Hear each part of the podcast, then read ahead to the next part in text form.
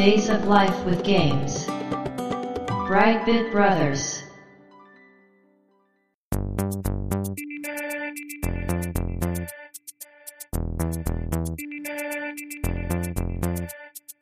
どうも、1P 川崎です。どうも、2P 長谷川です。この番組はかつてゲーム少年だった 1P 川崎と 2P 長谷川の二人がゲームにまつわる様々な話題で古きを訪ねて新しきを知る番組です。はい。ということで、ブライトビットブラザーズステージ168です。ありがとうございます。今回のテーマは、サイレンはい。ということでですね。うん。まあそろそろ暑くなってきたなということで、ここらでうん。ホラーゲームでもやりましょうかと。そうですよね。ね、いうことで、以前ね、ホラーゲーム特集って言ってね、去年の夏ですかね、あれ。うん、夏にやりましたね。まとめてやりましたけど、うん。まああそこで結構使い切った感じあったんですが、確かに。まあまだ紹介してないね、タイトルとして。はい。残っていたサイレン、満を持してね。大物ですよね。はい。まあこの番組の中では新しい方ですね。うん。確かに。もう2000年以降のゲームですからね。うん。しかもね、はい。まあこれ配信されてる時多分、いつもの日曜配信じゃなくなってると思うんですけど。うん。そうしたいですね。どうかな。いや、なってると思いますよ。はい。まあそれにもちゃんとね、理由がありまして。はい。まあそのあたりも含めて、いろいろな話はね、本編で話していこうかなと思うんですが。はい。では今回もよろしくお願いします。よろしくお願いします。Days of Life with Games. Brightbit Brothers. サイレンですけど、川崎さん、キャッチコピー覚えてますか？へこれね、僕すごく好きで、うんうん。どうあがいても絶望っていう。ああ、そんなでしたっけ？そうなんですようん。これはね、ホラーゲームとしてはね、満点というかね。そうですね。うん。うん。実際すごくゲームの内容も表してるなと思っていて。そうですねうんうんうんまあ、冒頭で言ったように、うん。2000年代、2003年11月6日にうん、プレイステーション2ですね。そうですね。SCE からはい発売された。開発もね、SCE ジャパンスタジオ。そうですね。しかも、夏とかじゃないですもんね。年末ですよね、うんもう。うん11月。確かに、そうですね。だから季節は特に意識してなかったんですね。うん、うん、うん。うんまあ、この頃はあの、ホラーゲーム自体もすごく、ジャンルとしてね、確立されてましたから、そうですねまあ、。年中ホラーゲーム出てたみたいな感じですけど、まあバイオ以降はね、本当うにん。一大ジャンルになりましたからね。なりましたね。うんうん。まあ、そんな中でもひときわ異彩を放つのがこのサイレンということで。ですね。うん。うん。でジャンルはアクションアドベンチャーとかね。はいまあ、ステルスゲームって言ったりする人もいるみたいですけれどもね、販売本数をね、結構一生懸命調べてみたんですけど、はいちょっと出てこなかったんでああ、そう。すね。というこで、とは、やっぱりそんなに売れてないのかな？だと思います。で、シリーズ累計120万本っていう数字が出てきたんですけど。結局国内だけなのか、海外だけなのか、あのシリーズ3作出てるわけですが、いや、海外入れたらもっといってるはずなんで、おそらく国内だと思いますね。うんただね、まあ、2003年のはい。発売ゲームのうん。売上ランキング100を見たんですけど、はいその中にはいないんですよね。うーん、なるほど。で、一番下が、うんまあ45万本とかそのくらいだったはずだから、ほうほうほう。まあそこには届いてないはずなんですね。でもまあシリーズ累計でしょうん、まあ、う。一応 one、two で、まあプレステ3で出たやつも入れれば、うーん。国内ではそれぐらいいってんじゃないですか。あどのね、ベストとかも出てたしね。ああ、はいはいはい。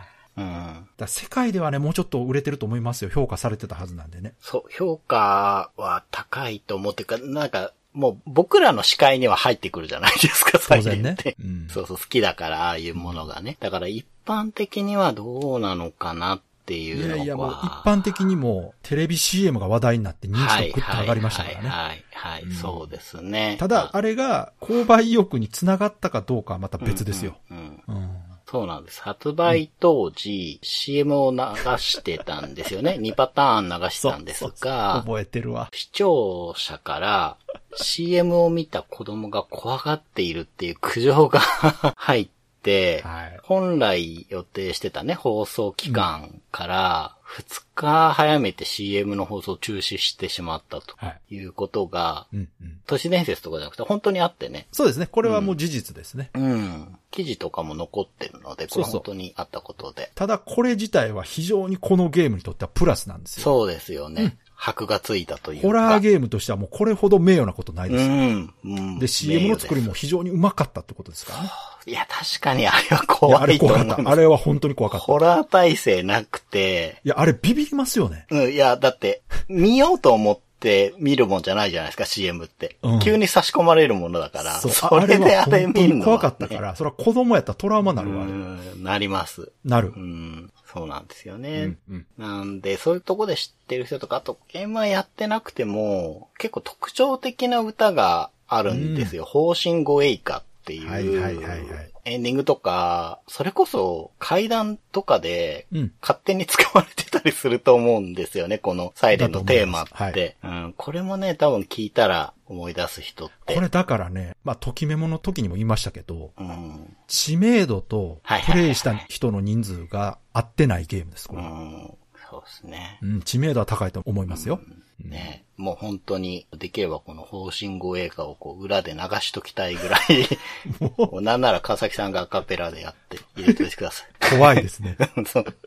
怖い。なかなかね、怖い。もう本当よくできた。感じのゲームなんですけど、ねはいまあ、これを作られたのが、うん富山慶一郎さんとねいう方で、この方、最初に話したうん、ホラー特集の時にはい話した、サイレントヒルというゲームを作った方なんです。そうなんですよう。ね。うんん。まあ、だから前回のね、サイレントヒルの回にもサイレンの話はちょっとしたんですよね。しました。なので、まあ、サイレントヒルを作ってね、うん無印だけ作って、うん、うん、うん。その後、好み退社されて、そうですね SC へ移って、サイレンシリーズを立ち上げて作って、その後はグラビティデイズシリーズを。す。ごいですよね。手堅いですよね。全部、ちゃんとゲーマーは覚えてるゲームですから。手堅いというか私は、まあ、サイレン出た時は、うんうん。すごく得意なジャンルで勝負うんしてきたなと思ったんですけど、うんうん。グラビティデイズは本当驚きましたね。いや、僕ね、本当に2が出た後ぐらいに知ったんですよ。えーあ、そう。そう、当時知らなかった。ああ、そうですか。うん。結構話題だったんですよ、あれ。そうそうそう。いや、グラビティデイズ自体は知ってたというか気にしてたんですけど。富山さんがね、作ったっって結構そう、そこが全然結びつかなくて知った時もうびっくりしましたね。ねびっ。くりするでしょ？びっくりした。本当に。で、まあ、うん今はね、もう SE も退そうですね社されて、独立して自分のスタジオを作られて、はい。薬師というね、そう新作のホラーゲームを、はい。ね、原点に戻られてね。はい、制作中ということで。まあこれおそらく発売されればまためちゃくちゃ話題になると思でいます。すね。うん。いや、もう楽しみにしてるファンはね、多いと思う。でも世界中で楽しみにしてると思いますよ。うん。うん。はい。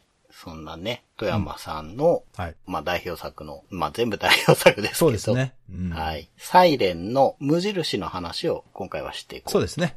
はい。と思います。今回は、まあ、ネタバレ一応なしでね、はい。行こうかなと思ってるんですが、まあ、要所要所でネタバレならん程度の話はしますんで、はい。そうですねで。も確信に迫るような話ははいする予定ではありませんので、うん安心してください。はい。概要がですね、うん。昭和78年、うん西暦で言うと2003年になります。うん。死人、屍に人と書いて死人なんですが、死人で溢れ返った羽生田村からの脱出を目的に何人ものプレイヤブルキャラクター、まあ、主人公たちですね、うんうんを操っていくホラーゲームということで。そうですね。はい。で、フルポリゴン、すべてが 3D モデルで作られた世界で、うんうんサードパーソンとか TPS ですか？そうですね。第三者視点ですね。うんまあ、キャラクターのちょっと後ろにカメラがあるやつですよね。うんうんうんそういう視点で寂れたね、日本の廃村をそうそうそう。リアルなグラフィックで表現している。まあ本当 PS2 としてはかなりリアルタッチだったと思うんでですねすよね。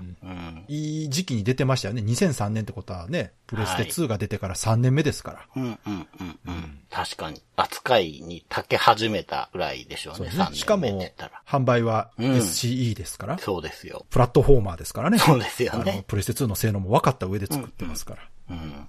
そうなんですよね。で、フルポリゴンなので、うん。ムービーっていうよりは実機モデルのイベントシーンをね、すごく対応してお話を伝えていくようなうん。ものなんですが、うん。このね、昭和78年っていう設定がちょっといいですよね。いいですね。私ね、これ好きなんですよ。好きなんです。わかりますよ。こう昭和って本当は64年までなので。そうですね。うん。ここ一つでも日本なんだけど、うん。日本じゃないっていうね。そうですね。うん。うん、架空の日本なんだなっていうことが伝わる、すごくうまい設定だなと思うんですよね。で物語の導入部分だけはい。お話しするとですね、うん。かつて大規模な土砂災害があった羽生田村。うん。この村のかつて大量虐殺があったっていう都市伝説にうん興味を持った高校生、須田京也っていう主人公の一人、まあメインの主人公なんですが、うんうんこの須田京也が夏休みを利用して一人で村を訪れるとこから始まります。うん。自転車がパンクしてしまって森の中をこう歩ってるとですね、うん。犬を連れた少女に出会うんですね。はい。宮子っていう少女と出会うんですけど、うん。まあ女の子すぐ逃げてしまって、うん。その後追っていくようにしてたら、夜の森の中でですね、うん。なんかこう男女の合唱を耳にするんですね。おで、そっちに寄っていくと、何か儀式をしているところに出くわすんです。もう怖いですね。ですよね。で、その儀式の中に、さっき見た少女を見つけた京也が、うん。身を乗り出したところで、うん。儀式をしている人たちに見つかってしまって、はい。まあ追いかけられる羽目になるんですけれども、うん。その追ってきた中の警官に発砲されまして、はい。これはもうシャレにならないということで、うん。止まっていたトラックに無理やり乗ってですね、うん。逃げようとして発進したらですね、うん。その警官を跳ねてしまうんですね。で、まあ大変なことをしてしまったということで、車から降りて、うん。引いてしまった警官を心配して、京也がこう、駆け寄っていくとですね、地鳴りと地震が起きるんです、そこのタイミングで。うん。うん。で、海の方から、轟音のサイレンが響き渡ってくるんです。ねでこれに驚いて、びっくりして、もうあたふたしている京也に、え。うん。いつの間にか立ち上がった警官が発砲して、胸を撃たれた京也が崖下に落ちていくっていうね。はいまあ、こういう導入なんですけれども。そうですね。うん。もうかなり怖いし、先が気になる導入で、そうですね。何が起こってるのかまずわからない。うんうんうんうん。何なんだっていう始まりなんですけど、うん。うん。もうちょっと話していくと、これ、はい京也がどうなったかというと、うん。沢のようなところに倒れていて、うん。意識を取り戻して、まあ、撃たれたっていうことで、撃たれた胸を確認してみると、うん。傷が治ってるんですよね。そうですね。あれどういうことだろうって思っていると、自分の周りが真っ赤になってるんですう。ん。うん。で、あ、これ自分の血なんじゃないかっていうことで、うん。びっくりして、その場から逃げ出そうとした時に、うんあなた私と同調したでしょうっていう女の人の声が聞こえて、はいはい。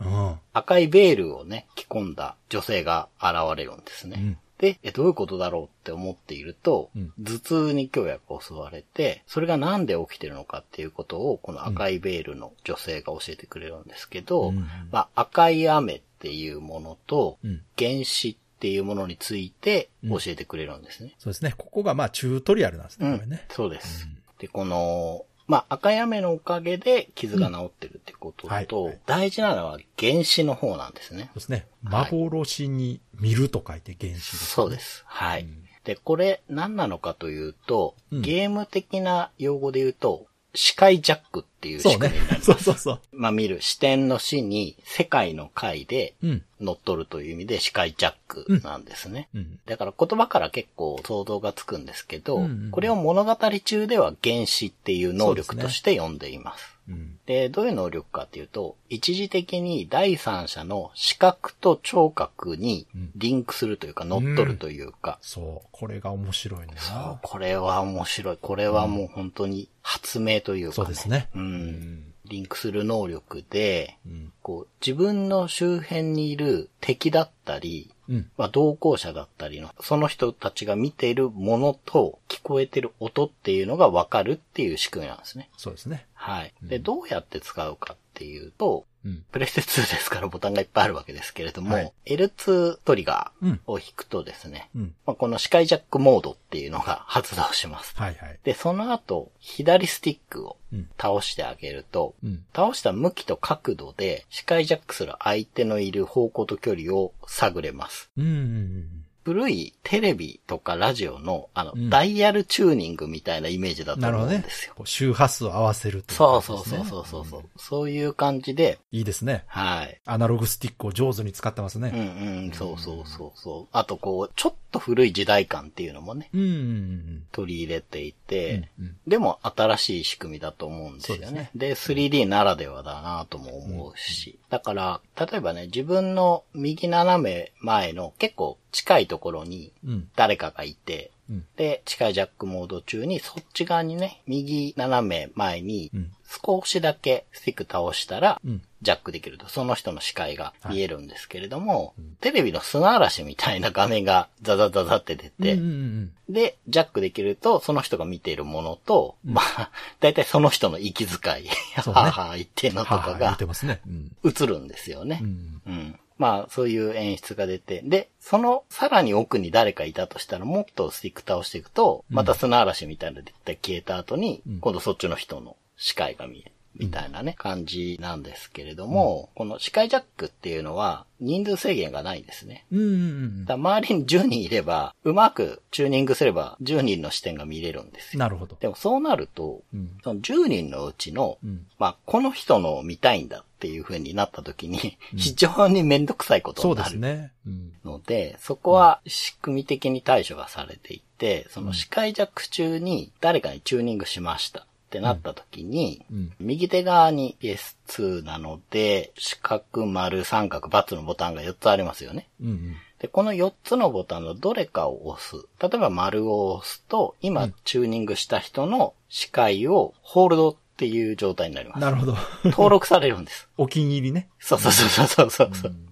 なので、うん。他の人にその後またチューニングしてチューニングしてってなって、最初にホールドした人見たいなって思えば、うん。また丸を押せば、その人の視界にさっと戻ると。即その人の視界になるっていう風な仕組み。なので、4人まで登録できるっていうことですね。うんボタンが4つあるので。そうですね。はい。で、この視界ジャックっていうのが、このサイレンっていうゲームの一番大きな特徴かなと思います。そうですねただただホラーで怖い世界観を作ってるっていうだけではなくて、うんゲームならではの仕組みとしてこういうものが導入されているっていうのがやっぱりサイレンの特徴というかね、すごい優れているところだなとそうですね個人的に思うんですよね。ただのホラーゲームじゃなくて、すごくシステマチックな新しいうんうん。要素が入ってるっていうのはね、うん。当時新鮮でしたよね、やっぱりね。うん、うん、そうなんですよね。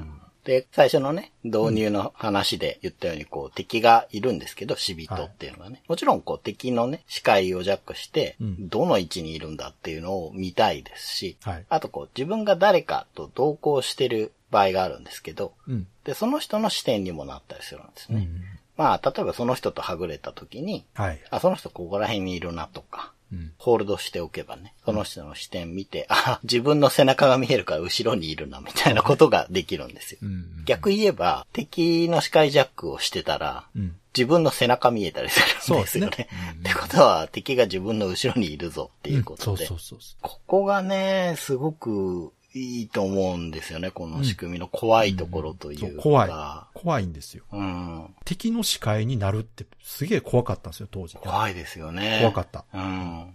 そうそうそう。あれ、思ったより近くにいるなとか。。そううん。そういうことが起きるんですけど、うんじゃあ、近いか遠いかって、自分が視界に入ってなきゃわからないじゃないかっていそうことになると思うんですけど、そこも仕組み的にちゃんと作られていて、うん。ジャックした視界の中に主人公とか同伴者がいる場合、うん。それが見えてない。例えば建物の向こうにうん自分たちがいる状態であっても、うん。画面に十字マークが出るんですね。うんここに自分らいる。うん。で、その距離が近ければ近いほど、その十字マークが鮮明になるんですよ。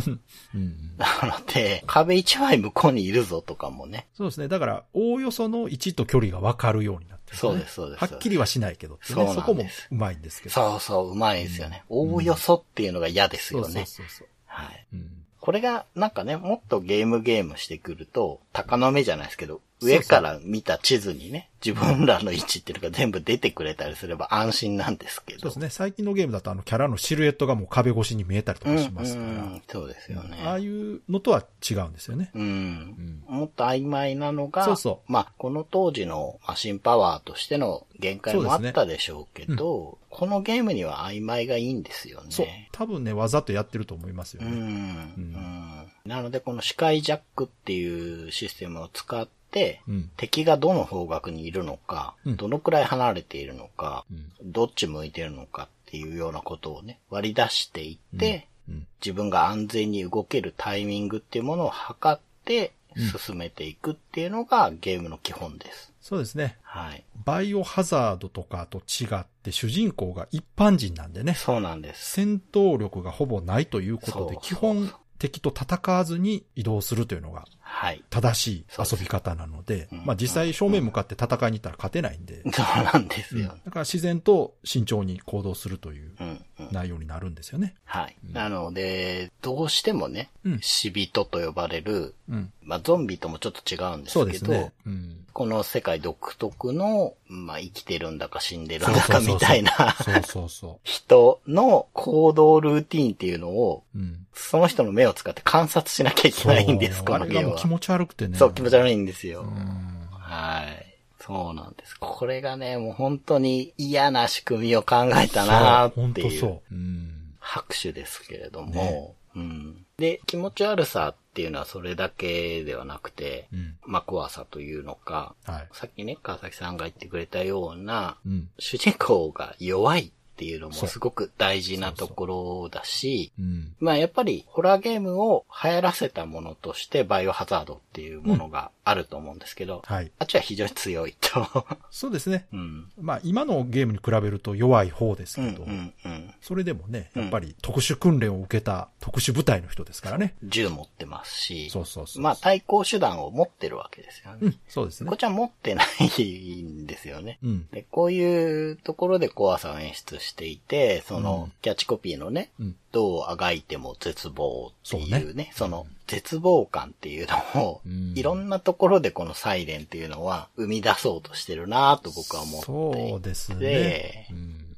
その一つが視界ジャックだし、うん。あとはその、川崎さんが言ってくれたような、非力なキャラクターたちというところで、このゲーム、主人公が何人かいて、ザッピングというかね、うん。そのいろんな主人公を操作することになるんですが、そうですね。手に入る武器っていうのが、うん。基本鉄パイプとか、バールとか、そうですね。現実にあるね、うん。日用品とか工具だったりとか、そうね。なんかもう基本近接打撃武器ばっかりですよね。そうなんですよ。ううんん。で、まあ、シナリオによってはね、拳銃とか猟銃が使えたりもするんですけど、はいはいうんそれもね、連射が効くようなものじゃないですし、まあやっぱりね、日本舞台にしてる限りは、その、そこら辺に銃落ちてるわけじゃないですからね。そうなんですよね。うん。なので、こう、拳銃とか猟銃を持ったシナリオでも無双できるかっていうとそういうことは、そうですね。特にサイレン無印じゃなくて、うんなので基本的に主人公たちは戦いの素人で弱いとうん。いうことなんですね。で、それに加えて、主人公たちとか、まあ同行者たちって、うん。走り続けてると、息切れしてくるんですよ、この人たち。ああ、そうでしたね。そうなんです、そうですん無限に走ってられないです、この世界は。スタミナがあるんですね、ちゃんと、そうね。そうそう。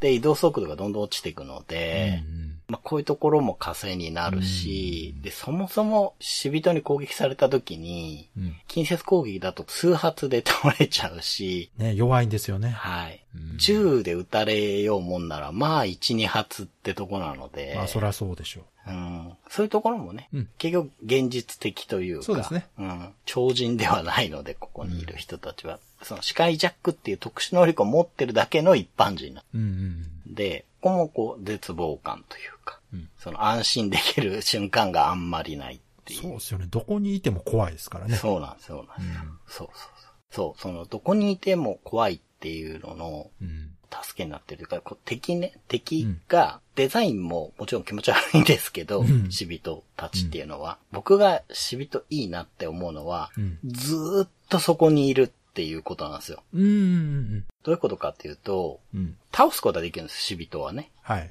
バールで4、5回引っ叩けば、うんまあ倒れるんですよ。うんうん。でも、死ぬことはないので、うん。しばらくすると起き上がってくるんですよね。そうですね。その場で。うん。で、ずーっとそこにいるっていう表現をなんでしてるかっていうと、うんこの死人たちって、うん。全部が全部じゃないんですけど、生前の記憶に従って、うん同じ位置で同じ行動をそうですね。ループして繰り返してる人らがいるんですよ。うんうん。これがね、なんか気持ち悪いですよね。倒してもいなくなんないし、なんか、じゃあずっとこっちを追っかけてくるかって、うんそういうのももちろんいるんですけど、うんなんか野良仕事を夜中なのにやってるとか、そうですね。うん。ゾンビものでもね、生前の記憶に従って同じ行動をするってよくあるんですけど。ありますねうんまあ、それ系なんですけど、うん。そこがまた気持ち悪いし、なんかね、ブツブツブツブツなんか喋りながらやってたりするんですよ。言ってる。で、うん。死人の声ってちょっとエフェクトかかってて、まあ、生きてる人の声じゃないなっていうのはすぐわかるんですよ。うん。うん。でこれがまあ気持ち悪い。そうですね。この意味のないルーティンをうん視界ジャックでよく見て、そあ、ここで襖開けて出てくから、うんこのタイミングで出るんだなとか、そういうことを考えなきゃいけないそうそういそうそうう気味の悪さね。う。そうなんですよね。うんで、僕個人で結構怖いなって思うことが、うん。意思疎通できないっていう。ああ、確かにね。知的話し合いとか生命体できないですもんね。そう。だから僕、こう、子供の頃宇宙人ってか、リトルグレイとかが結構怖かったんですよ。うん。でそれって、絶対意思疎通してくれないじゃないですか。そうかあれって。うん。で、この死人も同じで、うん。さっき言ったように喋るんですよ。喋るんだけど、一方的になんか言ってるだけだから、そうですね。意思疎通するわけじゃないからね。そうそう。うん。話し合いできないので、そここも気持ち悪いなーっていうねう。、うん。うん、感じですよね。Days of Life with Games. Brightbit Brothers.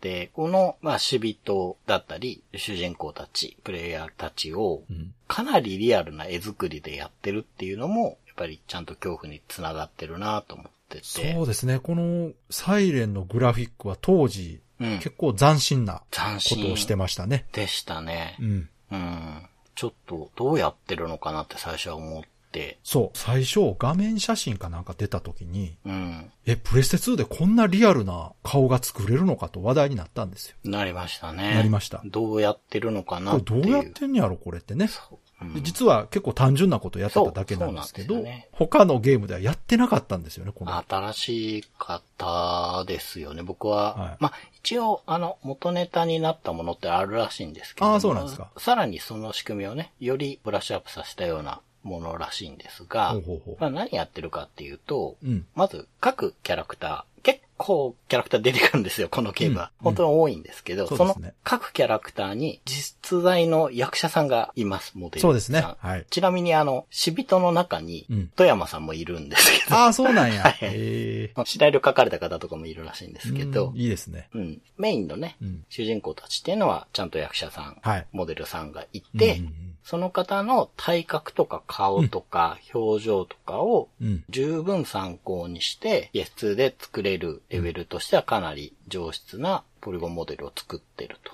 うん。はい。で、声もちゃんとそのモデルさんたちがそうですね担当してるっていうね、ところなんですけど、さっき川崎さんが言ってた顔。そ顔なんですが、顔は、その役者さんたちの写真を撮ってるんだと思うんですけう。そうどで、すね。うん。顔写真っていうのをいっぱい取り込んでですね、それを顔のポリゴンモデルにもベタッと貼り付けて、そまあベタッとって言うと簡単そうですけど、もう非常にうまく違和感がないようにできるだけ貼り付けて、それを表情のパターンとしてう。うん。アニメーションさせてるんですけそうなん間をね、フェードっていう、そのなんかぼやっと消えてぼやっと出てくるみたいなね、うん。雑に言うとそういうような技術とかをうまく使って切り替えて、そ表情をアニメーションさせているとう。いううね、ん。感じなんですよね。そう。あれが、だから、すごくリアルであるし、うんうんしかも、ちょっと不気味なんですよね。うん。わかる。そうなんですよ。そう、僕は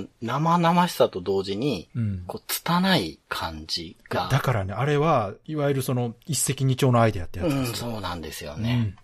リアルな表情を再現しつつ、うんさらにゲームの雰囲気に合ったその不気味さとか気味悪さっていうのを表せてるっていう意味で、うん。非常に素晴らしい技術だなと。すごくいいですようね。ん。前のホラー界でも言ったかもしれないですけど、その、うん鮮明な画像のものより VHS のホラー映画の方が怖いみたいなのにちょっと近いというか。その感じ。うん。表現力がちょっと足りないからこその、こう、見る側の想像の余地があって、そう。うん。だからあの当時、プレステ2のスペックで、うんキ。ャラの顔を作り込んでも、ああはならなかったと思うんですよね。そうですね。うん。作れなかったと思うんで、うんその中であの判断は素晴らしい判断だなと思いましたね。ね。そう。花からあれを考えてたのか、結果ああなったのかはね、わからないですけど。あうんあ、タイトルは忘れちゃったんですけど、はい。なんか64のゲームで同じような手法のものがあって、ーなるほど。FPS かな？なんかレア社が作っ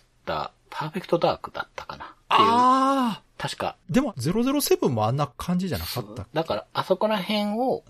さらにパターンを増やすなり、そうですね。フェードを使うなり、ん。確かに。もっとよくできないかっていうね、うんうんことをしてああなったみたいですけれども、そのね、すごくリアリティと足りなさが共存する。そうそう。ホラーにとってはすごくいいね、うん。塩梅のキャラクターたちもよくできてるんですけど、キャラクターだけよくできてるとやっぱ浮いちゃうので、そうなってないってことは背景もよく作られてる。そうですね。ことですよね。で、この現実味のある舞台じゃないですか。そはい。の昭和78年っていうものは存在しないけれども、うん。実際の日本の建物というか、その木造の家屋とか校舎とか、プレハブ田舎の風景ですよね。そうそうねそう。そう、全然ね、飾り気のない、うんうん。照明も少ない病院とかそういうのを、まあ、しっかり作っていて、やっぱりファンタジーのものとかよりは、うん。実在にあるものって嘘がバレやすいと思うんですよ。うんちゃんと作らないと。そうですね。そういう意味では、こう、制限の中でしっかり作ってあるので、まあ、その、よくできたキャラクターたちが、うん。ちゃんと調和してて。うんでやっぱり、いっぱい取材して、資料を集めたみたいですけど。そうですね。はい。最近だと YouTube で、羽生田村って検索するといっぱい出てきますよね。あの、実際羽生田村の元になったね、はい村に行ってみたっていう。動画がたくさんありますんで、興味あればぜひね、そちら見ていただければ。はい。そう。、はいや、もう、いい時代だなと思いますけね、ど。いい時代ですよね。面白いね。あれ多分当時、聖地巡礼で行ってた方とかね、いるんでしょうね。うんうんうんそうそうそうファンの人だと。うん。うん。まあ、その頃はね、その頃でこう自分らだけの楽しさっていうのがあったと思うんですけど、今はね、それが共有できるってそいううそうそう。ね、いい部分もありますけど、そんな作り込まれた 3D 背景を、うん。主人公たちがうん。懐中電灯で進んでいく。そう。ですねもうめちゃくちゃ暗いんですよね、そう。暗いんですよ。で、これは、やっぱりマシンスペック的にごまかさなきゃいけないっていうのもあると思うんですあるあけどるうん、ただ、単にごまかすためにやってんじゃなくてう、ん。その分光源にかなり力入れてたと思うんですよ。うんうん。その光が当たった時の質感のリアリティっていうものうにんすごく凝ってたようで、はい。うん。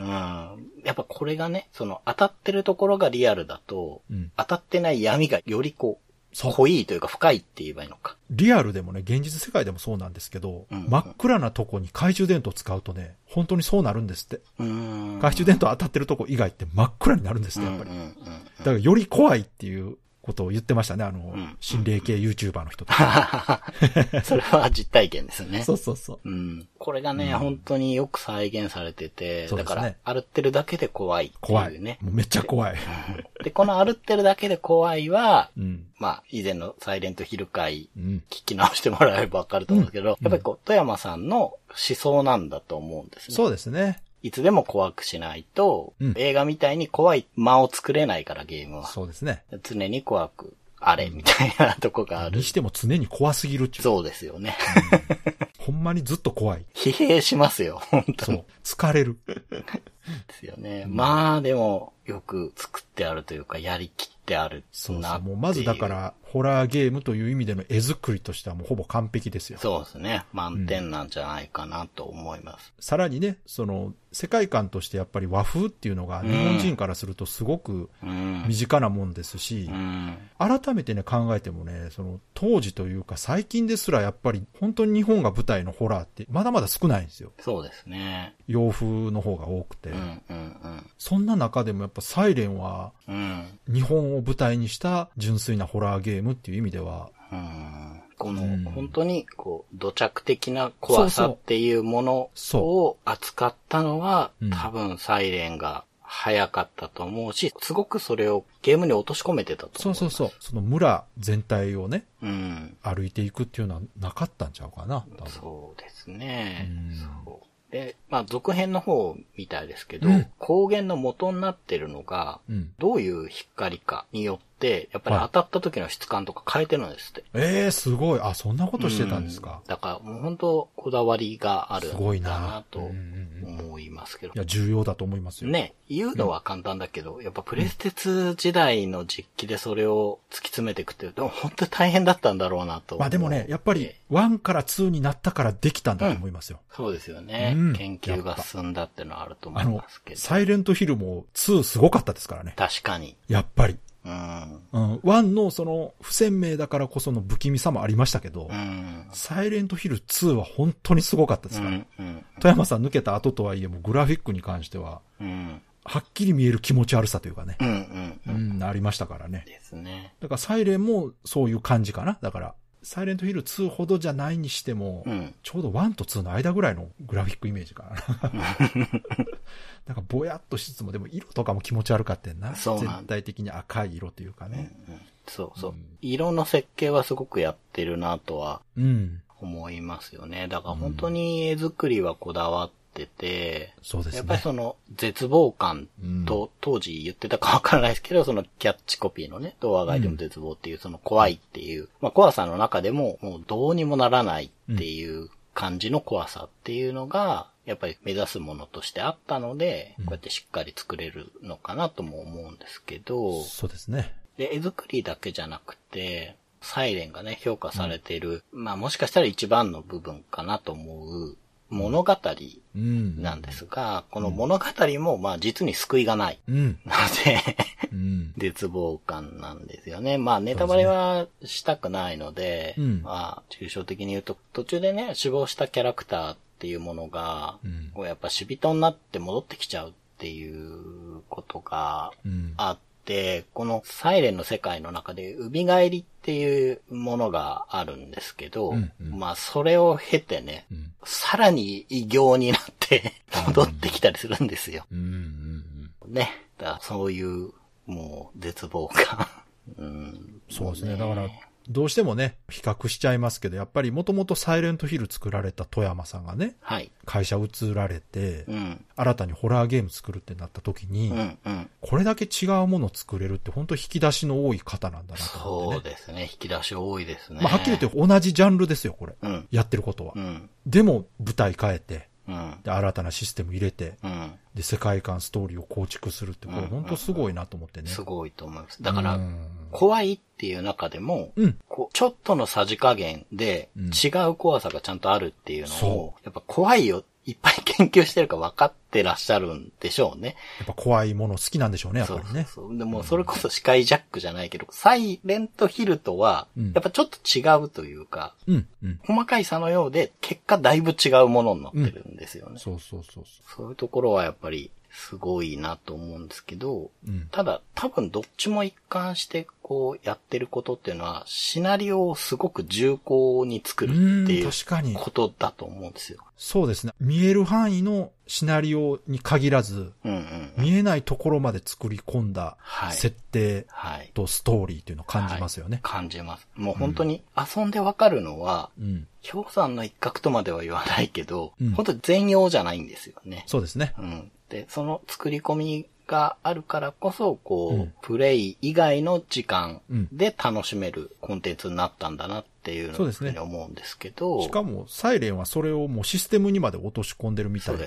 いろんなね、ゲーム内の情報をアーカイブっていう形で、はいいろんなところに置いてあるんですよね。そうです、そうです。うん。でシナリオの構成っていうのも、うん。まあ、視界ジャックと、まあ、双璧というか、うん。サイレンの仕組みとしてうん。あって、こう羽生田村の3日間の物語なんです、これ。うんうん。ただその3日間を数人の主人公、こうプレイアブルキャラたちのいろんな視点で見る、追っていくことによってシナリオがいっぱい集まってうん物語全体が見えてくるっていう作りなんですね。で、ここまでは、まあ、なくはない。うんまあ、ある仕組みだと思うんですよ。うん。で、サイレンの特徴は、真のエンディング見るにはうん、終了条件っていうものが必要で、あーまあはいはい各シナリオに終了条件があるんですけれども、二つあるんですね。うん。終了条件1、終了条件2って呼ぼうと思うんですけど、うん。各シナリオ、その主人公、日時、場所がね、3日間の中で違う各主人公のシナリオに、うん。クリア条件が2つ終了条件があって、はい。そのどっちを達成したかによって、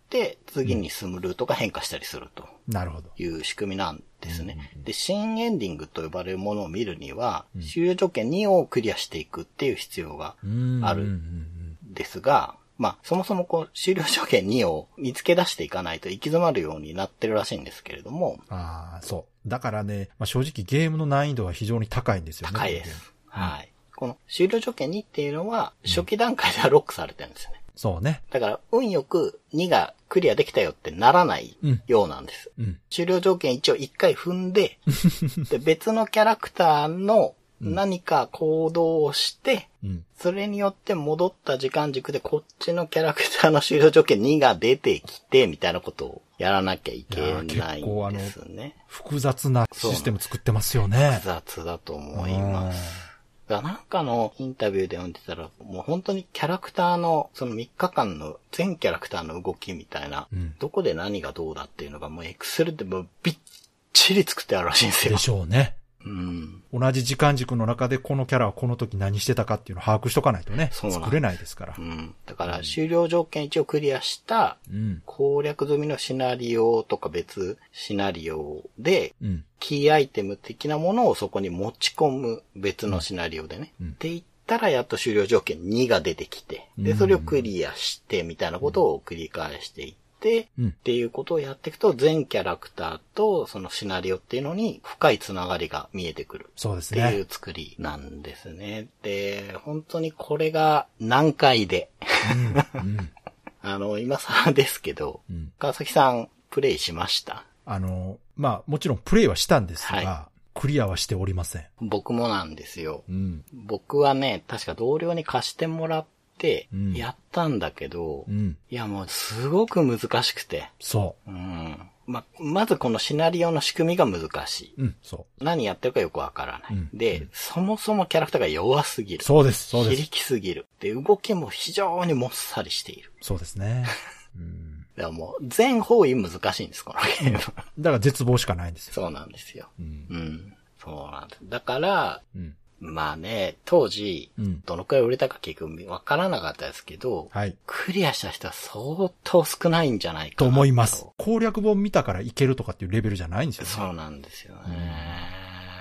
アクションゲームとしてのスキルも必要なゲームなんで、これうんうんうん。ね、レベル上げてなんとかなるとかじゃないし。その基本的な動きがすごく不自由な、うん。しんどい中で、うん。そのシナリオの仕組み的に同じ話をまたやらなきゃいけないっていうようなね。しかもそれを自分で攻略本とかなければ探していかなきゃいけないから。そうです。まあ、値を上げる人はもう本当に多かったと思うし、まあ僕もその一人だったんですよ。はい、ただ、私もです。はい非常に魅力的だったから、そう。怖いなーって思いながらもいじりはしたんですようね。ん。わかる。うんで、今回ね、調べて知ったんですけど、はいまあこれは考察かな？だから、公式のことかどうかはちょっとわからないんですけど、うんこの主人公たち、登場人物たちっていうのは、うん。ループ世界に閉じ込められてるんですね。ほうほうほう。でまあ、これは公式だと思うんですよ。うん。その、ループする3日間に閉じ込められてると。うん。で、一定の時間帯を何度も何度も繰り返してる。うん。で、よくあるループもの、今、ループものすごい多いですけど、ね時間が巻き戻った時に、うん。前回やった記憶を引き継ぐじゃないですか。はいはい。こうサイレンがきついのは、うん記憶の維持がないんですね。そうか。もうリセットされてしまうのそう記憶もね。うん。うん。だけど、その何度も何度も繰り返していく中で、うん。行った変化がうん。他者の行動にも影響を与えて、うんその他者も変化してっていう積み重ねっていうのが終了条件2っていうことああ、なるほど。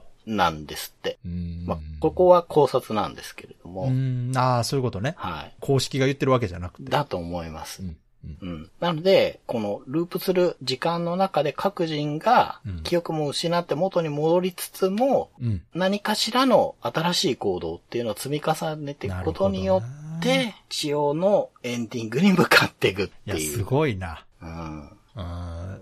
サイレントヒルもね、バックストーリー結構。いろいろあるんですよね、あれも。サイレンも、ちょっと調べたらね、わかるんですけど、めちゃくちゃデータ多いんですよね、あのゲーム。多いですね。データが多いのよねうん。だから相当作り込まれてますよね、そこら辺の設定とかは。で、この設定っていうのを、うん。でね、話してもいいかなと、ちょっと資料作ってるか思ったんですけど、はいやっぱり膨大だし、ね非常に難解なので、はい。これは興味がね、出た方が、おのおの調べる。そう、その方がいいと思う。一番いいのは遊ぶってことなのかもしれない。まあ、制作者さんたちが望んでるのは遊ぶことでそうね。すが、うん、うん。いや、まあ、実に難しいので、はい。これ遊んでくださいとはなかなか、そうね。これ、我々がね、クリアしてませんからね、そうも。なんですよ。うん。まあ PS2 なので、ハードとしては頑丈なので遊べる環境の人もいると思うんですけれども、うん。まあとても難しいっていうね、うんと。ころはあるので、ううん、もう本当に不自由な操作、弱っちいキャラたち、複雑なシナリオっていうことで、すべてが合わさって高難易度っていうね。そうですね。はいでも、ね、それでも遊びたくなる魅力のあるゲームではあるんそう、ですけどね。そうです。それは本当にそうなんです。うん。ストレスも高いんですけど、そうそう、本当そう。魅力も高くて、そうまあでも本当に手放しでおすすめはできないんですけど、うん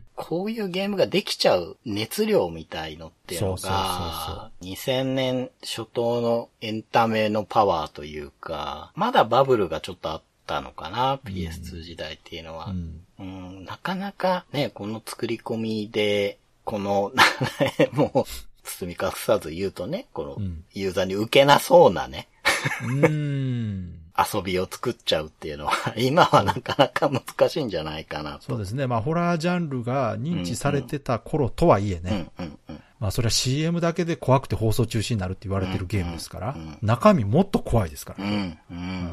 そう CM の日じゃないから。そうなんですよ。そう実際これ怖くてクリアできてない人も多いと思いますよ。ああ、それもいると思う。もう、あの、投げ出す人いっぱいいると思います。そう絶対これやってないか怖いですよ、これは。怖い。うん。もう謎解きとかっていうレベルじゃないからね。歩いてるだけでほんまに怖いですから。うん。でも、だからそれが素晴らしいんですよ、本そう、当に。すごくいいんですよ。もう作った側は意図した通りですからね。うん。うん。そういうゲームを作ってますから。うん。もう最高の褒め言葉だと思いますよ。怖すぎて遊べなかったっていう。そうそうそう。ゲームとしてはどうなんだっていうのはあるけど。うん。いやー、そうなんです。その、ね、発売された2003年のヒット作ってね、うんまあ1位はもう FF102 とかね、ああ、そんな頃か。なるほど。194万本売ってて、うんえー、まあ次が新三国無双3。おーで、ウィーレの7とか、ミンゴルの4とか、あースポーツゲームね。はい。うん。まあこういうものがね、売れてた時代になる、ほど。この怖すぎるねゲームが。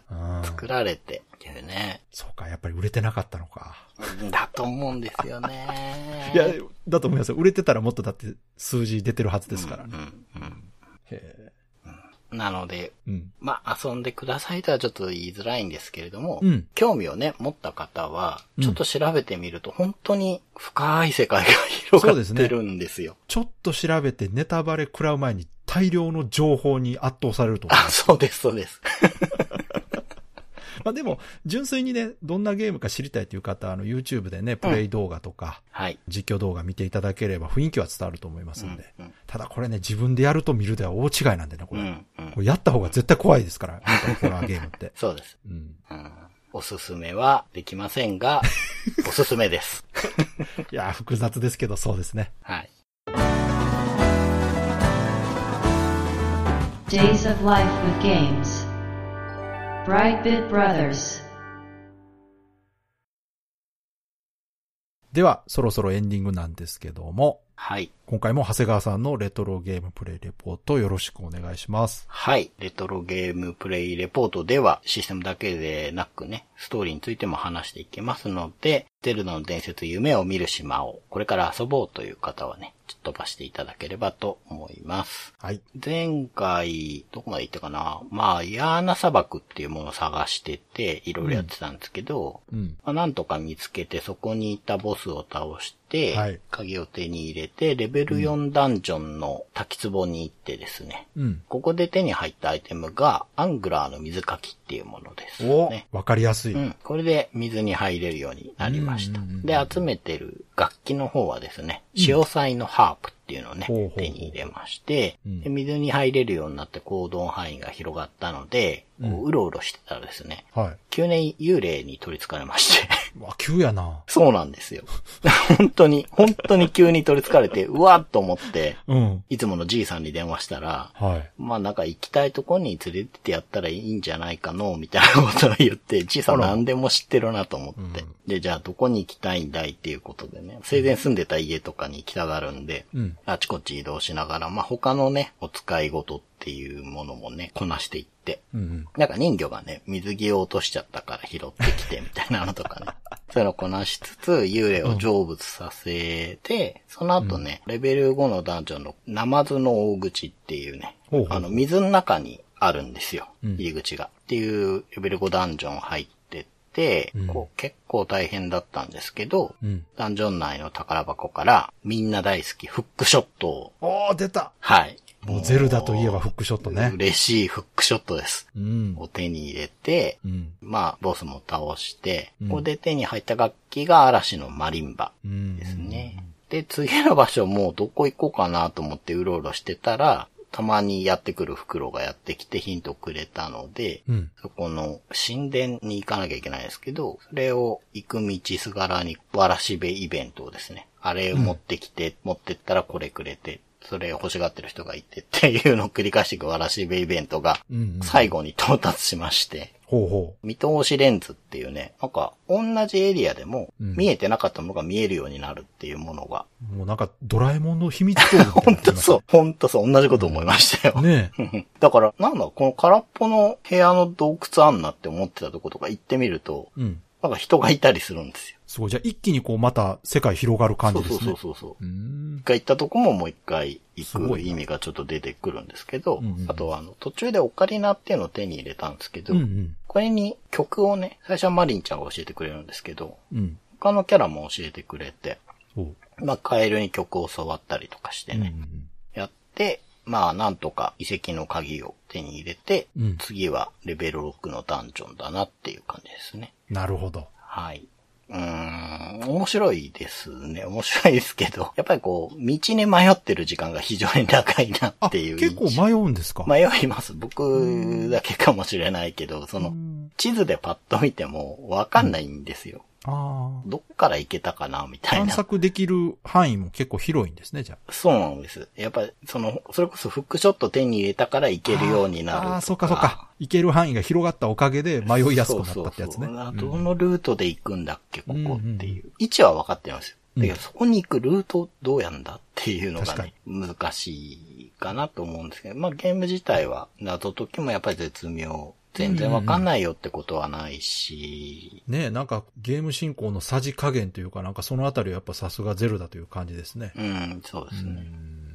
そうか。まあ、ストーリーはね、相変わらず淡々としてるというかね。ああ、まあでもね、ちょこちょこっとこおう、ボスとかの話を聞いてると、その、魔物がリンクに襲いかかってくるのは、うん。進行してほしくないらしいんですね。この世界の謎解かれちゃうと、自分らが消えちゃうっていうことらしくて、そうなんですか。だから楽器とかも集めてほしくないみたいだし、なんかそれ聞くとちょっとかわいそうですね、なんか。そう、そうなんですよね。で、村人とかもねうん、ちょっと変なことを言い出したり、え？あの、村にいる男の子に話しかけたら、うん。いつから自分がいるのかなんてわからないよみたいなこととか怖っ。そうちょっと怖い。何急に？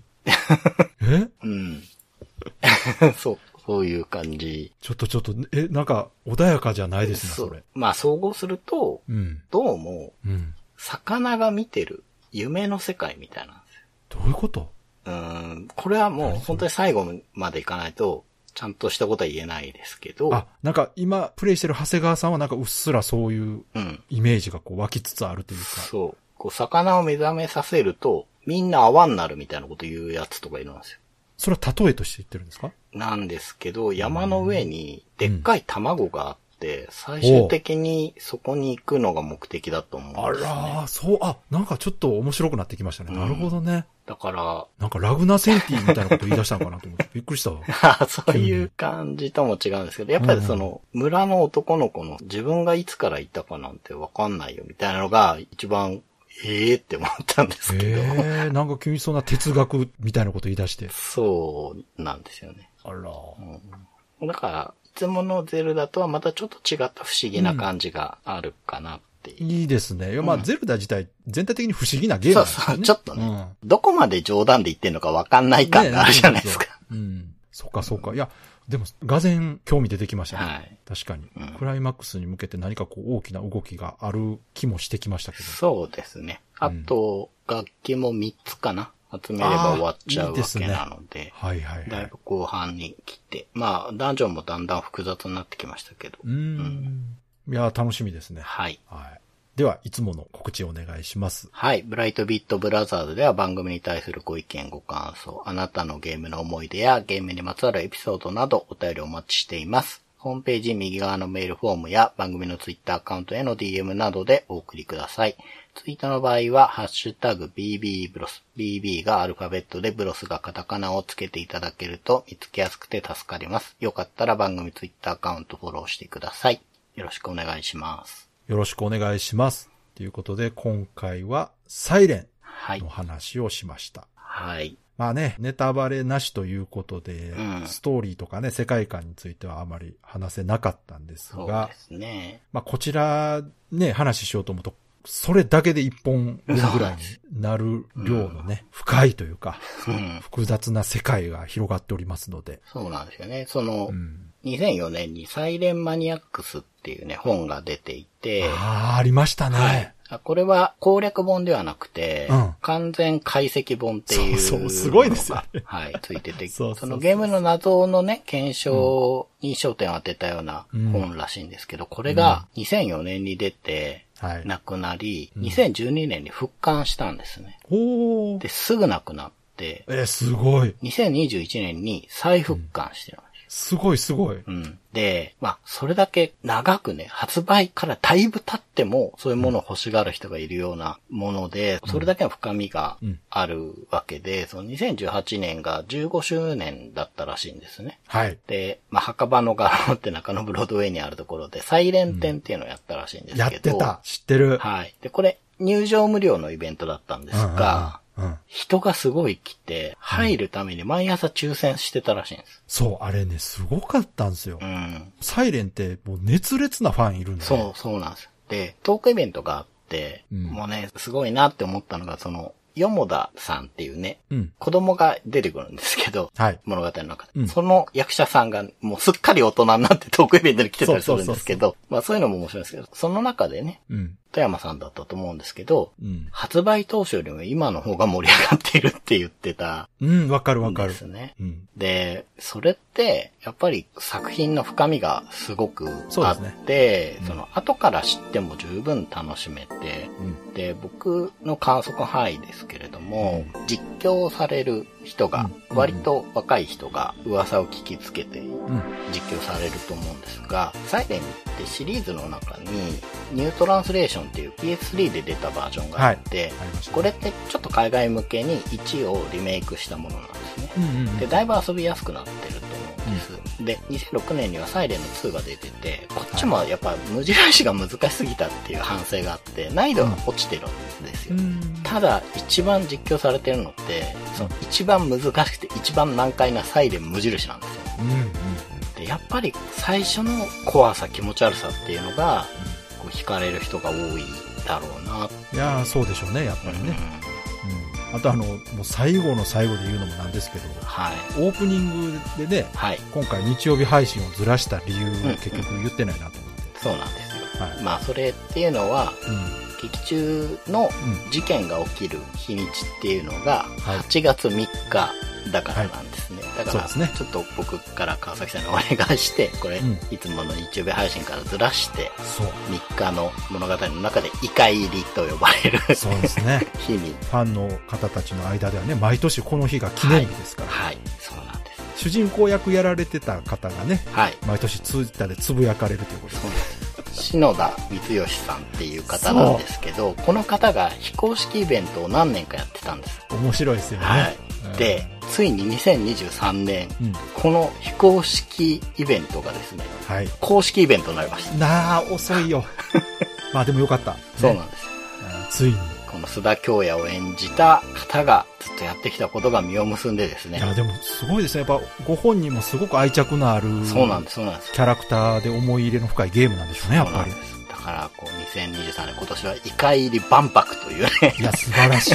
すごく不吉な言葉とめでたい言葉が合体しているイベントが行われて、はい3日間ね、本当イベント3日間、その新宿ロフトプラスワンのうオフラインイベントと、うんまあオンラインのイベントとっていうね、やっていく3日間らしい。このイカ入りなんで3日間 ってん。いいうのも合わせて。これ、興味ある方調べていただいて面ね。白いですよね。当時遊んでた方もですけど、うんまあ、今回初めて知った方もね、ちょっと情報調べていただいて、ね。興味持たれたら、まあ、一度触っていただけたらなとはい。思います。はい。はい。では、今回も最後まで聞いていただいてありがとうございました。ありがとうございました。